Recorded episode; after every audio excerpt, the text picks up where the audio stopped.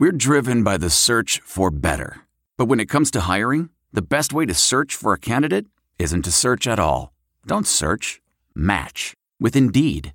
Leveraging over 140 million qualifications and preferences every day, Indeed's matching engine is constantly learning from your preferences. So the more you use Indeed, the better it gets.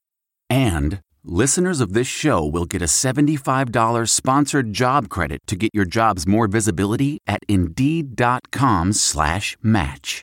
Just go to Indeed.com slash match right now and support our show by saying you heard about Indeed on this podcast. Indeed.com slash match. Terms and conditions apply. Need to hire? You need Indeed. Blog Talk Radio. Good afternoon and happy Monday after a crazy whirlwind of uh, of a week last week for IU football. We're talking about what had happened. I'm your host, Sammy Jacobs. Co-host TJ Inman will be along shortly. Uh, we'll give our reaction to Kevin Wilson's resignation. Uh, we'll talk to Matt Weaver from Peegs.com about uh, how it impacts recruiting. We'll talk about Tom Allen being promoted, and of course, we'll talk about uh, IU going to the Foster Farms Bowl to play uh, Utah on December 28th. Uh, now we welcome in TJ Inman. TJ, how are you? I am doing very well. Kind of cold right now. Uh, definitely is bowl season, and it feels like it. Yeah, it's uh, it's definitely bowl season. But first, before we get into that, I, I do want to catch up our listeners on uh, what happened last week uh, on yeah. I believe it was Thursday, wasn't it, or Wednesday? One of those days. Yes, it I don't broke know. It happened uh, quickly. Thursday around yeah Thursday around like three three fifteen something like that. The the bombshell Yeah, dropped. Thursday in the three o'clock hour, uh, we learned that uh, Kevin Wilson uh, was resigning from uh, Indiana University as their head football coach. Uh, uh, there's a lot of stuff going around about um, players being forced to play with injuries. Um, I believe there have been three players that have come out uh, to talk about that, and then there have been players that have come out and defended Kevin Wilson. Uh, most notably, guys like Jason Spriggs, Shane Wynn, uh, Richard Lagow uh, from this year's team, Mitch Ewald, uh, and, and then uh, Shannon Griffith. Yeah, Corsaro, and then Shannon Griffith wrote a a, um, a wonderful story about Wilson, uh, who Shannon Griffin is the father of Isaac Griffith, who had an unfortunate accident down in Florida where he nearly drowned and, and was in a in a coma down in Florida. And he was saying how Wilson cared so much about his son that he would drive up from the Florida Keys to visit him in the hospital multiple times, uh, and, and so on and so forth. So, you know, it, it could be sour grapes on one side and, and something else on the other, but. Um, for whatever it is, he left two and a half million dollars uh, or thereabouts on the table. Uh, so clearly there was there was some something wrong, and and Fred Glass cited philosophical differences uh, with that. And you know, it, it's you, hear a lot of chatter during times like this, and uh, we'll see where it goes. And and IU hires Tom Allen as the permanent head coach at the same press conference in which they announced Kevin Wilson had resigned. Uh, so it, it was a busy, busy week, and then you have, of course, the bowl game. So, what's your take on uh, Kevin Wilson's resignation and, and the hiring of Tom Allen, TJ? Well, uh, it, it certainly um, certainly caught me off guard uh, on on Thursday. Uh, you knew that it was not a on the field performance issue uh, because Indiana certainly would not make a move at coaching uh, at the coaching position for back-to-back six and six seasons. So you knew it was something else. Uh, it quickly found out that it, it was uh, at at the absolute minimum. Uh, there were concerns over uh, Kevin Wilson's demeanor and behavior, I guess, towards uh, some players that were injured during his time at Indiana. Um, we know that Kevin Wilson came to Indiana from Oklahoma, and at the beginning of his head coaching tenure, uh, while he was trying to, to find his way as a head coach, uh, his behavior towards uh, some of the some of the people within the Indiana athletic department uh, and, and just the, the Bloomington community at whole uh, got some criticism being too gruff uh, and and just I guess that the most simplest way to put it was he was being uh, kind of a jerk, kind of a hard ass uh, towards some people within the community.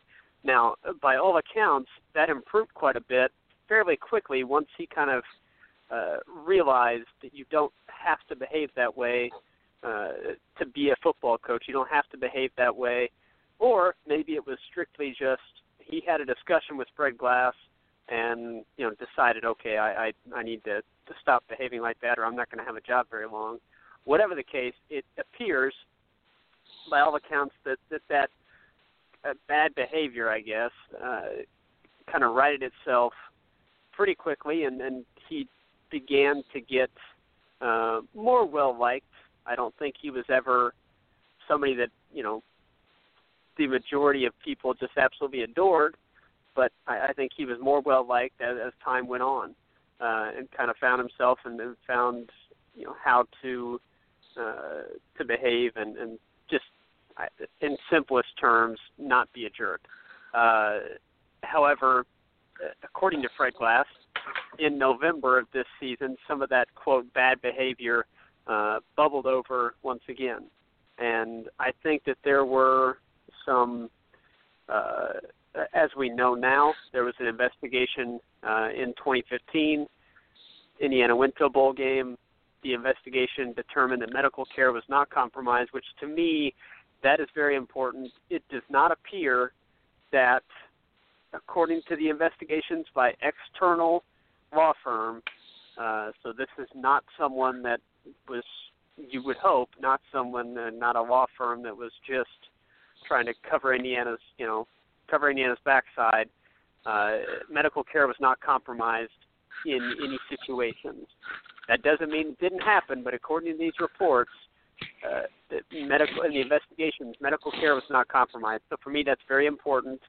Uh, that uh, the players that were given medical care for injuries, it was not compromised. Now, there there have there's been at least one article that's come out that that would suggest maybe otherwise that that a player was was rushed back from an injury, uh, a back injury, and and um, had still is still having complications from that. But I think that the large crux of the issue is Glass and Kevin Wilson had continue to have, I guess, as Fred Glass said, philosophical differences. Which to me, I read between the lines and I say, uh, as Fred Glass was you can quote him in the press conference, demanding without being demeaning. And I think that in Fred Glass's eyes, Kevin Wilson too often went to a place of demeaning players, and in this case, I suppose we can say was injured players. Uh, kind of maybe he thought that those were motivational tactics to get them to work harder in rehab, or or however you want to do. We cannot put ourselves into situations we were not at it is it's turning into a kind of a he said he said with uh, different factions, I guess, within former players. Um, but it, it appears that Fred Glass believed Kevin Wilson went to a place of demeaning, uh, whereas he is more of a positive leadership kind of guy. Uh, and we've heard Tom Crean say the same thing: be demanding without being demeaning. So I, I think it's obvious that's something that within the athletic department that's talked about. Um, I think overall for the program, it's very important to look at the positives that Kevin Wilson did accomplish here. There's a lot of people and a lot of players that that really feel like they owe a lot to Kevin Wilson and that he did a lot for their football careers and for themselves as developing as as young men. Um, I think it's very important to look at that. I will remember Kevin Wilson's time at Indiana fondly. Uh, the the offenses with Tevin Coleman and Jordan Howard and Nate Sudfeld, uh, those are going to be you know some of the best offenses that we ever see at Indiana. Uh, and and and this year, seeing seen the defense improve as it did, and Indiana finding a way to get to six wins despite Austin not playing its best. I'll remember that fondly as well. However, you do have to counterbalance that with the negatives, which were at times, you know, he was uh, unnecessarily uh, harsh with with media and, and at press conferences. I thought that he, um, if if these reports are true, which it appears that it, you know, there is some, I would say maybe not a smoking gun incident per se, but uh, a large, maybe a, a handful of incidents that if if there's nothing there, if these are all just made up, then there's no way Kevin Wilson resigned. So there is some uh, some behavior you don't want to see. You don't want to have players forced back from injury. So I think that there's kind of two sides to the coin, and for Indiana football as a whole, I know that some people would would have liked to have a a, a national search done. Um, I was perfectly fine with promoting Tom Allen as the head coach. I think he deserves this opportunity, and I think this could, as we'll discuss, uh, you know, further on. I think this could end up being a net positive for Indiana football if Tom Allen uh, can keep the offense humming along at a somewhat comparable pace to what it has been. And let's not kid ourselves. This year's offense was not good. It was it was fine, but it wasn't good, and it certainly wasn't great. So if Indiana's offense can kind of return somewhat to form uh, to what we saw somewhere in between 2015 and 2016, uh, then I think this could end up being a, a very good hire for Indiana football, and I have absolutely no problem with them immediately naming Tom Allen the head coach.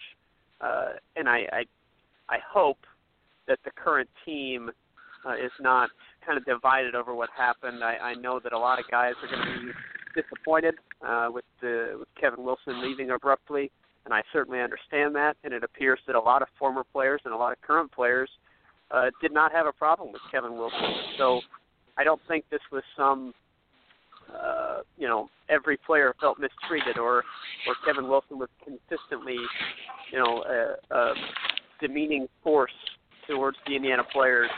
But it, it's clear that there were a few too many incidents than there should have been, and it ultimately led to uh, led to his tenure ending in, ending at Indiana. Some good, some bad, and, and I, I think a lot right now. It, it appears that the negative is mostly what's getting covered uh, and I, I don't think that's entirely fair towards what he's accomplished in Indiana. But for me, it's excitement for Tom Allen, uh, and I'll I'll remember Kevin Wilson's tenure in Indiana uh, largely positively. Yeah, and to me, it's you know I, I'm hearing a lot in the background more about how he's treated support staff um, and you know administrators and things like that. And those things, as Fred Glass said, there was no smoking gun. Uh, there was no singular event uh, that precipitated the change, but those things add up. And then you have these three players who it looks like are Nick Carovillano, um, Laray Smith, and, and Dom Booth, and it's it, all three guys look like they have an axe to grind, and uh, whether or not they were mistreated um, or things like that. Uh, who you know we don't we don't know. We didn't see anything um, at practice. Right.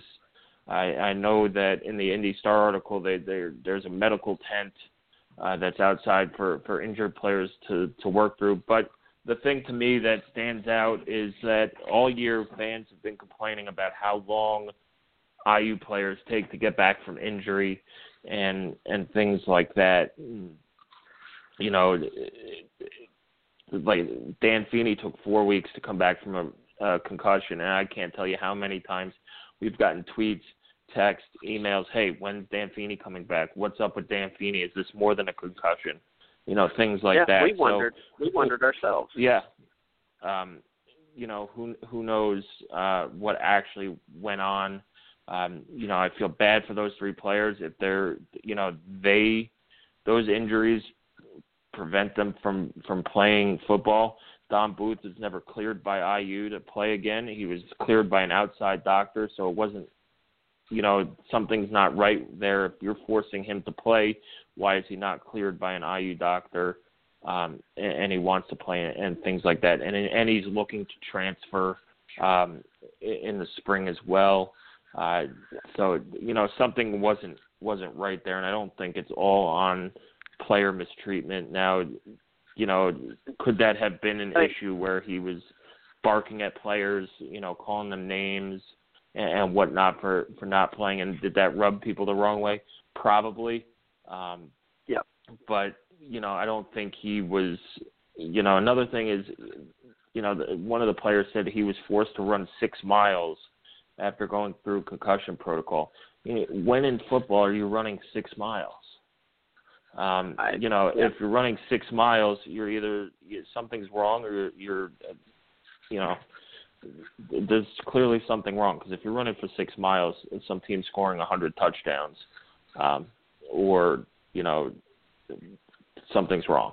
Um, but yeah. you know, who who knows? Uh, we're going to move on from it uh, unless something bigger comes out, and we're going to get Matt Weaver on here um, in a few minutes to talk about uh, recruiting, yep. the impact that Tom Allen will be recruiting.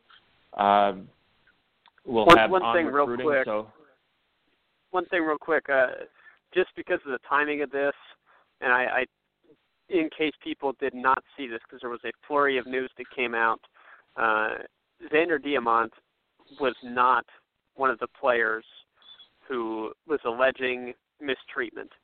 Uh, yes, he is stepping away from football due to a concern about concussions, but he came out with a statement uh, saying he knew nothing about it and that he never felt mistreated or rushed back from any injuries at all from the IU uh, IU staff or Kevin Wilson in particular. Um, so Zander Diamont, uh, you know, the timing of it was was ironic, uh, but Zander Diamont was not one of the players that alleged mistreatment, and in fact came out uh, and said he never felt at all mistreated or rushed back from injury. So I just wanted to point that out because I I did get a couple questions about it. And yes, the timing was ironic, but uh, totally yeah, unrelated. and then it goes hand in hand with Wilson's comments after the Purdue game, where he said, uh, you know, he, he I think he asked if you know asked if Zander was gonna, you know, hey, are you having second thoughts about coming back and stuff like that. But that was way at, before Zander even mentioned that it was a concussion issue and that he needed his Yeah. brain. But uh, right now, let's bring in Matt Weaver from Peegs.com to talk a little uh, recruiting. Uh, Matt, how are you? I'm doing okay. How are you guys? Doing Great, doing thank you. excellent. Um, so, Matt, uh, lots of changes going around with IU football today. Uh, well, last week. How is this going to have an impact on on recruiting? It seems like the, the recruits have twi- uh, have tweeted out their support for Coach Allen uh, and the the current staff. Well, I mean, so far it doesn't look like um, there's any commits that um, are really wavering. I mean, there's probably a few that maybe have some questions or kind of you may be a little bit confused. But I think for the most part, I'm hearing that the, the class is still committed, um, still pretty solidly committed. Um, you know how it changes recruiting. It obviously changes basically. The big change is, is how the coaches go out because now Tom Allen is the head coach, and the head coach is only allowed to do, if I'm not mistaken, one in-home per recruit, whereas uh, an assistant coach can do one in-home per week. So he can go see a guy, you know, two, three weeks in a row and do an in-home, whereas as a head coach, he can only go one time overall. So they got to kind of juggle the schedule a little bit to kind of change that. Um, and then you have Sean Watson, who's out on the road recruiting. He was a quality control coach, and he's taken over quarterback uh, coach duties, you know, leading up to the bowl game. Um, he's out on the road, recruiting, and actually him and um, Coach Johns went down to Texas last night and saw a, a receiver, Beau Corrales, um, who I think is supposed to be visiting next week, uh, if I'm not mistaken. So the biggest change really is just kind of doing the schedule and kind of getting all that stuff lined up. But far as the targets, I don't think that'll change much, and and you know you hope that the commitment class doesn't change much as far as any guys uh, jumping ship. Matt, this this the class being largely uh, largely of a defensive nature so far. Do you think that that has something? I mean, it's kind of a fortunate thing, but do you think that it has something to do with uh, the class really having no doubts that yeah, I kind of committed to Tom Allen and, and Mark Hagen and and the defensive guys, and, and they're still going to be there clearly. So do you think that is playing a role in kind of the seamless transition recruiting wise? Yeah, I think it definitely helps. I mean, Tom Allen obviously he didn't come in until you know what back in I think January, mid January. So um, yeah. he's relatively new, but still he was um, you know obviously heavily involved in recruiting all these defensive guys. Him and Coach Hagen, who came in around the same time, um, and you know a number of the uh, uh, defensive uh, what what uh, seven of them I believe are are um, uh, D line commits of the nine that they have of their total of 15. So um, you know, I think that that is definitely a, a you know very beneficial thing and definitely helps uh, you know keep those guys on board because that, that that's who they're committing to. The way Kevin Wilson had set up, he was basically the head coach of the offense and the D coordinators the kind of the head coach of the defense, and for those guys, that's not really changing. What going forward? Um, you know, Matt, they, they have 15 commits.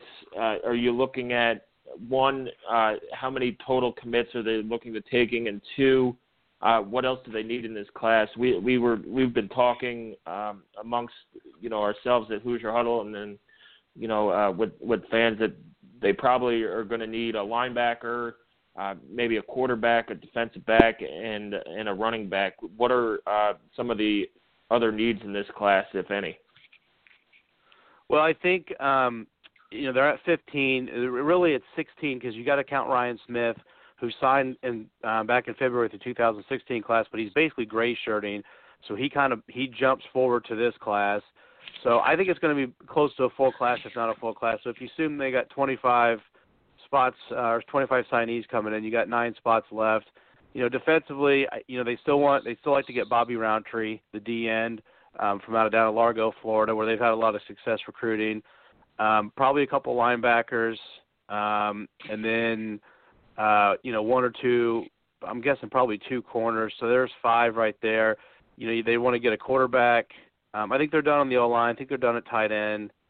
Um, so you get a quarterback, uh, a couple receivers, and a running back that puts you at nine more guys. So that's kind of how I see it. I mean, offense with Zander leaving, you know, I think they need to get a quarterback. I think that really maybe didn't need it before, but now I think you kind of have to get a quarterback, and then you know you like to get a running back. You don't lose anybody, um, and maybe the safe bet is Camion goes back there next year. But you're going to have a couple seniors in Camion and Dev- Devine if that happens. Um, so you want to start kind of planning for the future, and then receiver you're losing a couple guys. Um, so you know like to get a couple receivers, and then um, like I said, another D end, couple linebackers, couple corners. Matt, let's switch it to to Kevin Wilson leaving. What what are your thoughts on on how he left? What does it mean for this program that Tom Allen's going to take over? Well, I mean, I, you know, I don't think anything like this is ever ideal. I think as splits go, um, and let's you know, for lack of a better word, divorces go, this was probably about as amicable as as you could get. Um, you know, I, I I caught a little bit of what you guys were talking about. I don't completely buy the uh the injury reason. I think there was more stuff to it. Um but obviously that wasn't that was an issue um and a concern. I'm going back to I think 2015 with uh you know Caraviano and and the Dom Dominic Booth situation. Um you know, it's just it's a tough deal. I think I think uh t- you know having Tom Allen on staff, um, you know, I'm not saying they made a decision because of that, but it makes it a lot easier to make this decision. I mean, if it's a year ago, there's really no head coach in waiting on the staff, in my opinion. So, you know, you might still make the decision if you're in that position, but you're probably gonna have to go out and do a national search.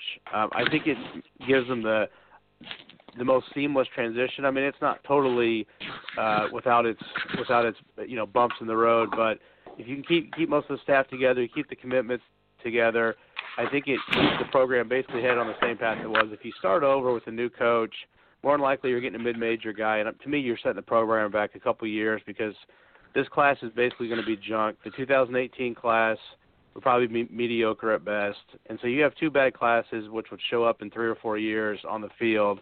I think this is the best chance to keep the program headed on the trajectory it was going.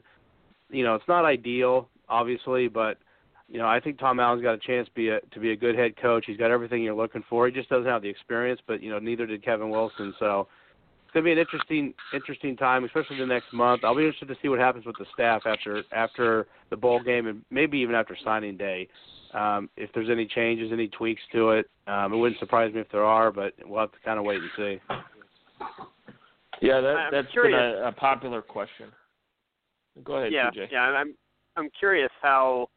I mean, we we we cannot kind of have any idea really what uh, how recruits are going to view the offensive side of the ball because you know Kevin Wilson was so synonymous with the Indiana offense, and um, I know that there were quite a few concerns from Indiana fans about you know well you know, why aren't we getting that kind of blue chip or even close to blue chip quarterback in here? So you kind of wonder, well, was was that something with the coaching staff, and will a change in the offensive staff kind of uh, allow us to to get that that name quarterback? But I think for me, the biggest question uh, in recruiting is how big of a can can it have in state? Uh, I think that the 2017 class looks pretty strong in state for Indiana, and I think Tom Allen, for me, deserves a lot of credit for that. And I've I've heard from a couple of different uh, area indie area high school coaches that uh, they they really love Tom Allen and and would feel very good about sending their players to a program led by him. Uh, what kind of impact do you think it can have in state to have Tom Allen as the head coach at IU?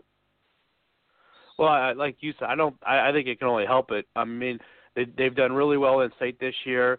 Last year, obviously, they struggled. I think they only got two guys. You know, to me, that was a lot. A lot of that was attributed to kind of the uncertainty because you have to remember when they were recruiting those guys, you know, people were wondering what was going to happen with Kevin Wilson, the contract. He didn't have the new contract yet.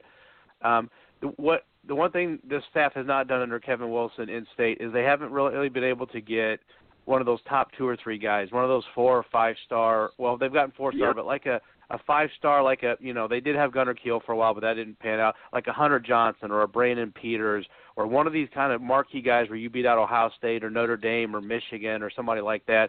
Now they did it a few years ago with you know uh, David Kenny, and Antonio Allen, and Darius Latham class. Obviously that was a monumental disaster uh, when you look back on it, but um they still did get some good guys. But to me, that's what I'm interested in seeing going forward. Um, can you can you nab one of those you know top tier guys and beat out a big time program? Um, you know, and it's really hurt in the last couple of years at quarterback, as you said, because they've had two really good ones in back to back years, and really, I mean, they were close with Brandon Peters. Hunter Johnson, I don't know it ever got that far down the road, but Brandon Peters, you know, I think they were. The thing I've heard is they were the second choice, but you know, it's at some point you got to stop being the bridesmaid and be the bride. You got to get somebody. Yeah. What do you think that this staff has a well? I, I guess is it fair to say that we don't know uh, how recruits are going to view this staff because we don't know what the offensive side is quite going to look like. We don't know about Kevin Johns' future. We don't know uh, if Sean Watson is going to be.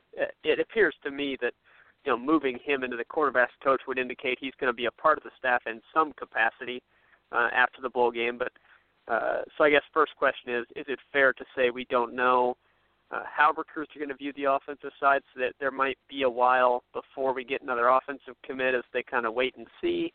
Uh, and then question two is: If we can kind of gauge how recruits might view a change, or just say, I like Tom Allen in general. Uh, do you think this staff will start to be able to to land, you know, some of those top guys in state that are on the offensive side of the ball that so far are choosing, you know, usually Michigan or Notre Dame or or Ohio State, uh, and I guess Clemson in, in the case of Hunter Johnson as well. So I guess kind of twofold there uh, for how you see the offensive side, offensive side shaking out recruiting wise.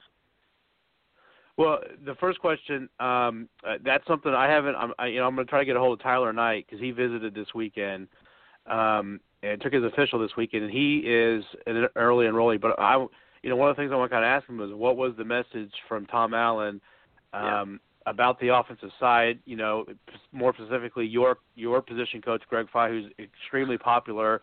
Um, uh, you know, with he does a great job recruiting O linemen, and he's he's a popular guy with with his recruits. Um, and then just kind of you know the offense in general.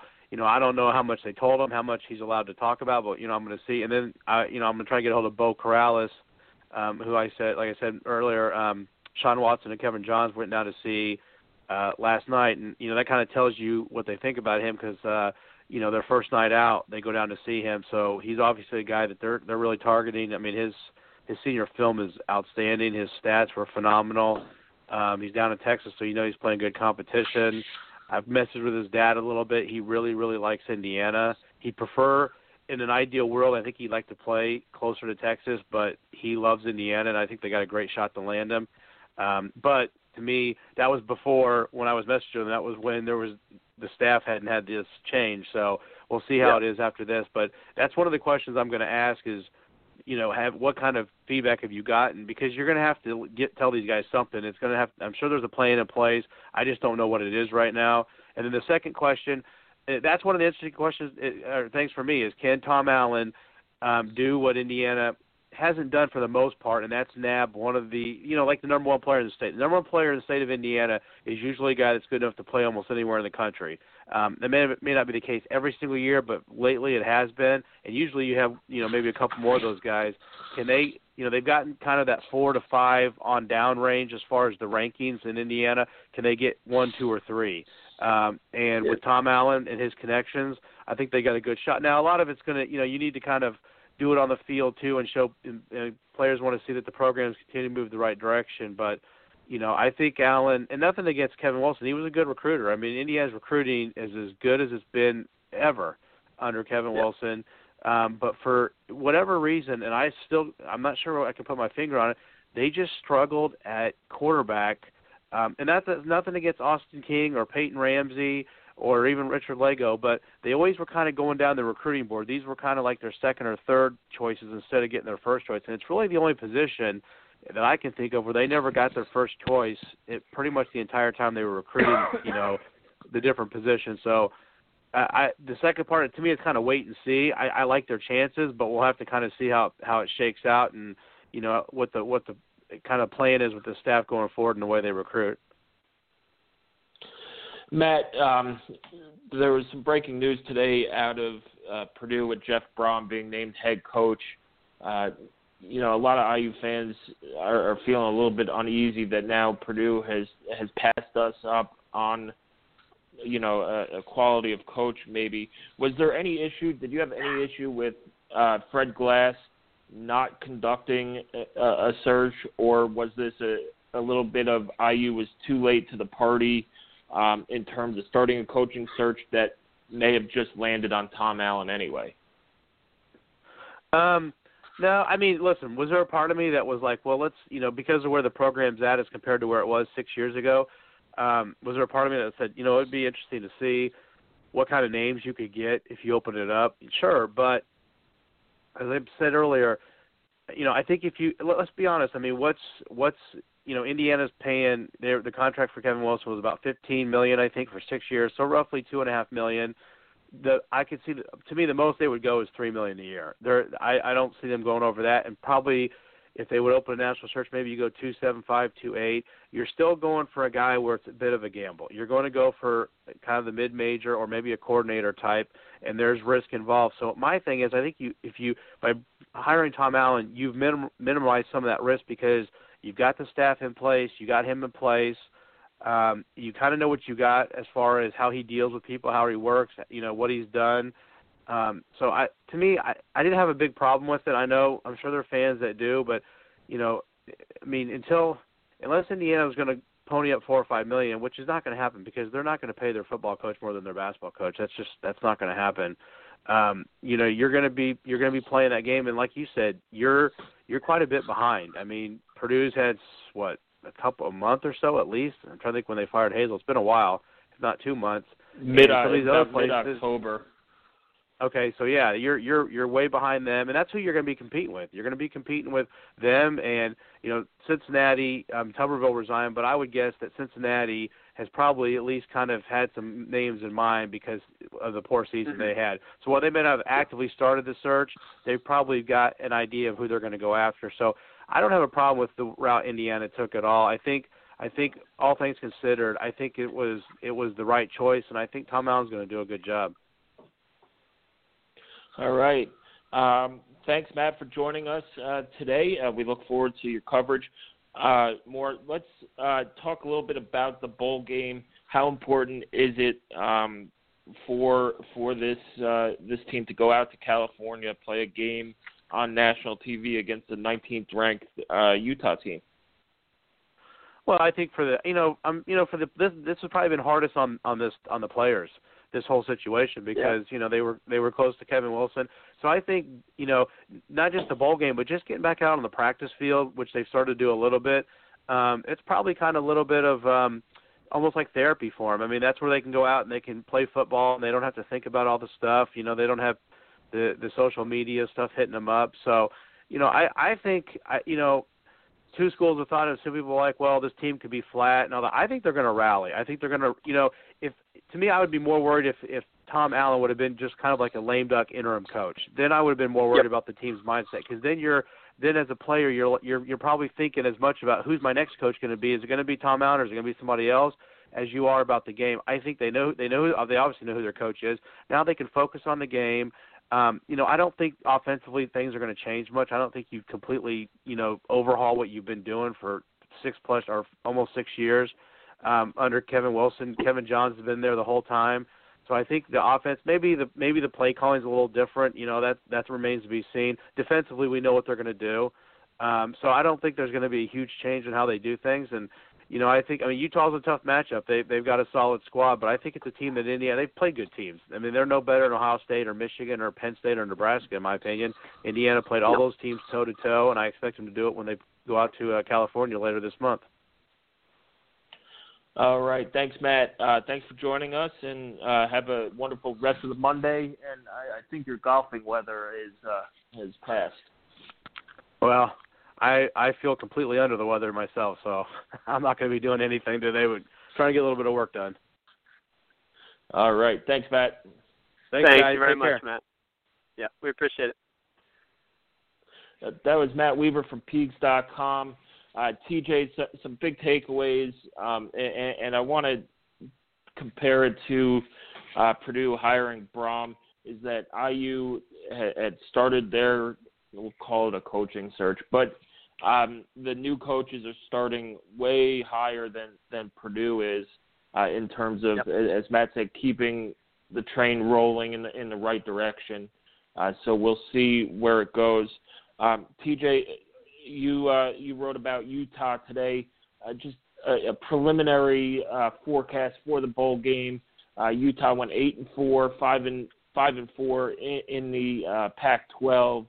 Uh, they they kind of slid off at the end of the season. I think they lost three of the last four games. Uh, they yes. lost to, to Oregon, Colorado, uh, and a couple other teams. But this is a, a very good team uh, with a great defensive line. Uh, you know, what else do we need to know about Utah?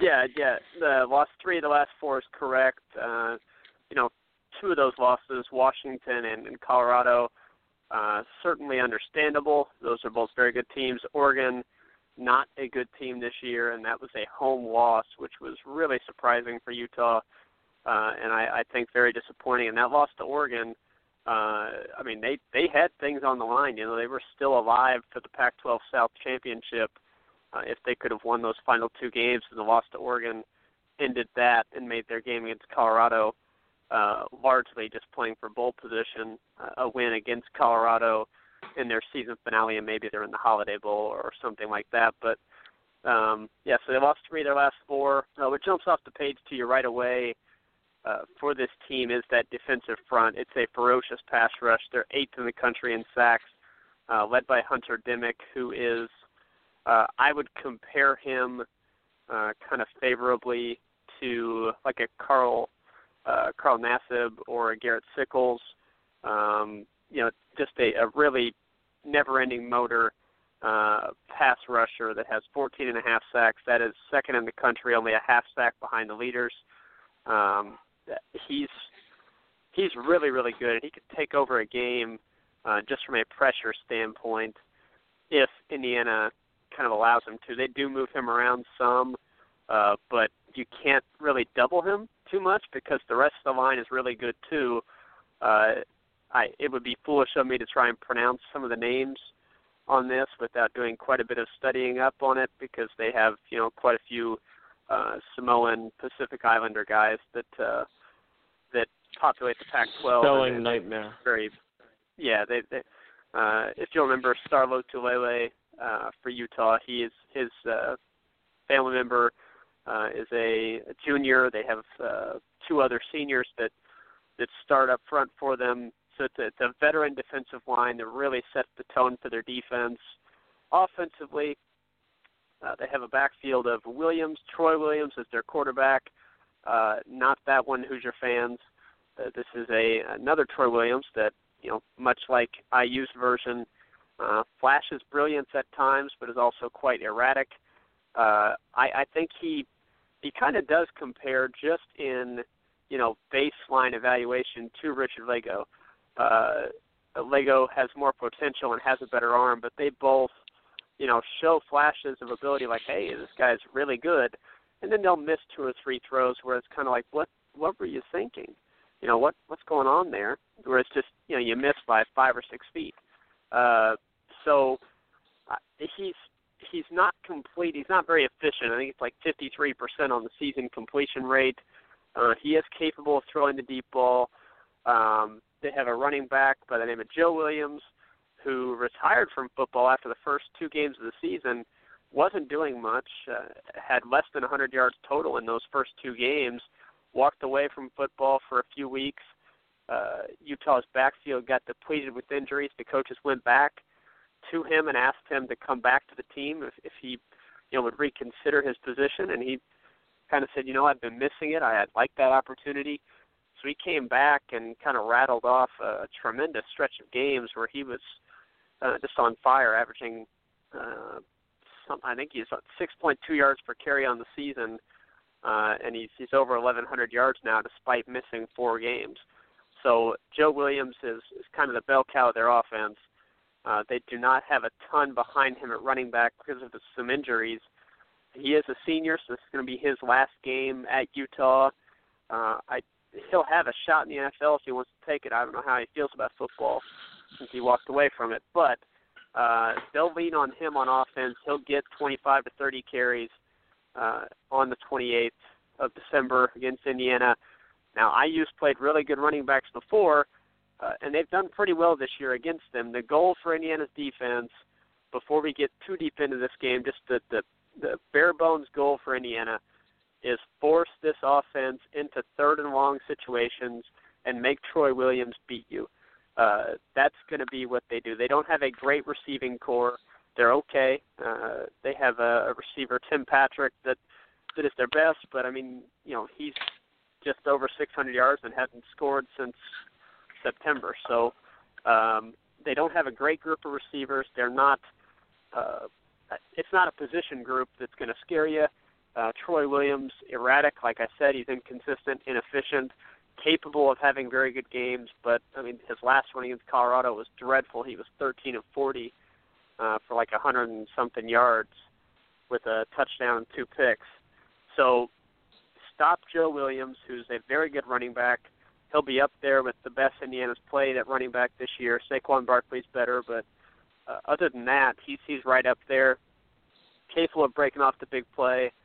Uh, he won't hurt you out of the backfield catching, so it's pretty much hand off to Troy Williams or to uh, to Joe Williams in a pro style type offense, and uh, and they'll they'll go from there. It's kind of a spread spread look, but they they operate as kind of a pro style with with their running game slow that down, force them into passing, and then on offense for Indiana, I, I think they'll need to rely on uh, you know you, the way to beat Utah is to kind of take their their defensive front out of the game with quick passes, uh, you know, quick slants, uh, quick dropbacks that do not allow that pass rush to affect the game. Uh, Indiana has not ton of that this season uh, and they have not really been able to control the line of scrimmage as you would hope. So uh, it's going to be a big task for the offensive line and a, and a big task for for play caller Kevin Johns to figure out how to kind of neutralize one of the best defensive lines in the country. So I, I think it's a very interesting matchup. Just you know off the this off the pace the first couple of days seeing it Utah favored uh, right now by about nine points I think and most advanced stat models have it somewhere between seven and ten points for Utah. Um, this is certainly not an overwhelming opponent, but uh, Utah understandably the favorite in this matchup, and I I am looking forward to seeing how they come out motivation wise. They're nine and one in bowl games under Kyle Whittingham, who took over when Urban Meyer went to Florida. So he's been there for 12 years, and in 10 games that they've gone to in bowls, he's nine and one. So uh, he clearly knows how to do it. But motivation will be a bit of a factor playing Indiana, who I can't imagine their fans have too much respect for. Um, and then you know they they are just you know a couple of short weeks away from feeling like they had a very legitimate chance at the Rose Bowl if they could win out, and then they lose those two games and find themselves in the Foster Farms Bowl. So motivation will be a bit of a concern for them. I think Indiana's going to go out there and, and play very hard. I don't know how well they're going to play because it's impossible to tell, you know, with with this you know massive change at coaching and uh, and just so much time off. But I think Indiana's going to be fresh you know, after playing 10 straight weeks, and I think that they'll, I think they'll put together a, a very tough, hard-nosed performance under Tom Allen. I think they'll play very hard for him in his first game, and uh, I think that's going to be kind of the, the tenor of his, his however long his career is at Indiana. I think his teams are always going to play hard for him, uh, and he's going to have guys that love him because he loves them, and I think that's kind of the message we've taken from Tom Allen so far in his time in Indiana.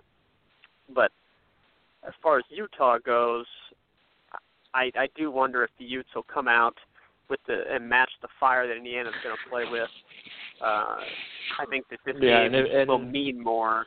I think it'll mean more for the Hoosiers than it will for the Utes, but Utah understandably a favorite. We'll have a ton more uh, preview coverage on this. We'll analyze this game to death, but um, I, I'm excited for the matchup. I think it'll it'll look cool on TV. Uh, Utah's got some got some cool red and black uniforms. Indiana's got the red and white, so combinations will look nice, and hopefully the weather will be will be nice in, in California and make it worth the trip for Hoosier fans. Yeah, and, and another thing, if Hoosier fans want to watch uh, some Utah games, um, you know, so, some people ha- haven't been able to watch Pac-12 after dark. You could go to Pac-12 Networks. They have an app um, it's free if it, it's like B, BTN to go. Uh, they have all the games in the 60 minute form, like um, like Big Ten football in 60 on there. Uh, it's a great way uh, to watch, you know, what Utah is. I've watched you know one or two of the games so far, and um, it, it's a good way to to get to know that opponent. I'm looking forward to the trip out to uh, Santa Clara. Uh, I, I'm not expecting a ton of IU fans, or um, no. it's just such an expensive trip. It's so far. Uh, if you are going, I, I suggest flying into San Jose, staying in a hotel in San Jose. It's about an hour south of San Francisco. It's closer to Santa Clara. Um, it's closer to the stadium, and it's just generally cheaper. Uh, I know I've seen a lot of these uh, travel packages which have hotels in San Francisco and they're close to four thousand um, dollars.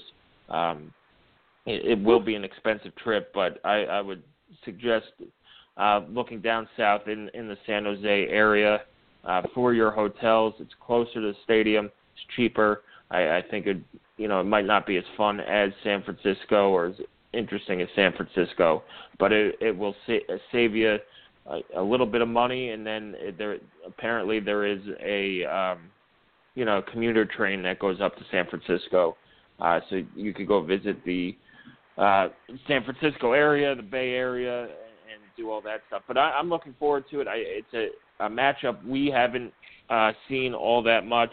Uh, Utah last played Indiana uh, in 2002. They played three games all time.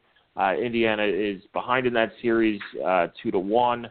Uh, but it's a matchup that you know we don't get to see that often in in any of the sports that IU plays, and yep. it'll be a uh, it, it should help recruiting on the West Coast as, as it'll give uh, some some viewers uh, some eyeballs on that game. The game kicks off at 8:30 on Fox.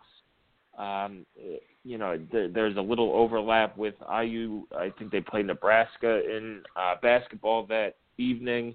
Uh, there's a slight. I think they're gonna. I think they're gonna bump that game up. I would. I would. I would bet quite a bit that they end up bumping the Nebraska game up to like five. Yeah, uh, well, But if we'll they don't see. I bump mean, it we'll up, see. there's about a half an hour overlap, so um, that'll probably put you in the middle of the first quarter, the way college football games move. Uh, but it, it's a big day for IU, and uh, we'll have all your coverage on uh, HoosierHuddle.com. TJ, uh, thanks for joining us on this chilly Monday, and uh, we'll get you back inside. Absolutely, yeah, yeah. I uh, appreciate uh, appreciate everybody that's listening to us. I know it was a, a bit of a crazy ending of last week, and uh, I do think that Indiana football is still very much on solid footing with a with a good leader at the helm, and I'm excited for for the bowl game and for for the off season to, to start seeing what uh, what the Tom Allen led program looks like, and I know he's excited to to lead it. It means a lot to him uh, to be the head coach at IU. You can really tell that, and I think it'll show on the field. Definitely. Uh, so thanks for uh, joining us for the podcast. Come back to HoosierHuddle.com often. Follow us on Twitter at Hoosier underscore Huddle. Uh, we'll have all your bowl coverage, uh, regular bowl, uh, regular game day coverage or game week coverage, uh, and then any updates on recruiting, um, any other bombshell news that might come out, and, and things like that. Also, uh, Christmas and holiday season is upon us. We still have our Amazon ads up on the uh, on the website right now. We changed it from uh, on the rebound to uh, the new IU football jersey with the candy striped sleeves. So you know if you're looking for good Christmas gifts and you look on Amazon, uh, please help us out. Uh, it helps uh, with expenses uh, of running the site. It's not free to run, uh, but we want to keep it free to you, the fans. And you can help us out a lot by doing your holiday shopping on Amazon.com uh, through our uh, link on our site, and uh, we appreciate the support. We've had a handful of people already order through there, so thank you to them. And we'll be back with a more in-depth preview on uh, on Utah and uh, on recruiting as as we move forward. There's no distance too far for the perfect trip. Hi, checking in for. Or the perfect table. Hey, where are you? Coming! And when you get access to Resy Priority Notify with your Amex Platinum card Hey, this looks amazing! I'm so glad you made it. and travel benefits at fine hotels and resorts booked through Amex Travel, it's worth the trip. That's the powerful backing of American Express. Terms apply. Learn more at americanexpress.com slash with Amex. I want to tell you a story. It's a story about a scandal, broken relationships, gossip, rumors, money, corporate rivalry, and a broom. A performance enhancing broom. My name is John Cullen. I'm a comedian, podcaster, and for 20 years, I was a semi professional curler. And I want to tell you the story about how a single broom almost imploded the 500 year old sport of curling. We felt like we were bringing a knife to a gunfight. It's the story of a superstar and his fall from grace. I was being dragged through the mud. It's the story of two brother entrepreneurs with a dream. I said, that's great news. It's a story of intrigue. I still don't understand why we want to keep his name secret. The full story has never been told, so I'm going to tell it. Broomgate How a Broom Almost Killed Curling. It was a year I'd like to forget. To listen to Broomgate, search for Broomgate in your favorite podcast app. That's all one word Broomgate. The NBA Finals are heating up. Looking for hot takes on all the postseason action?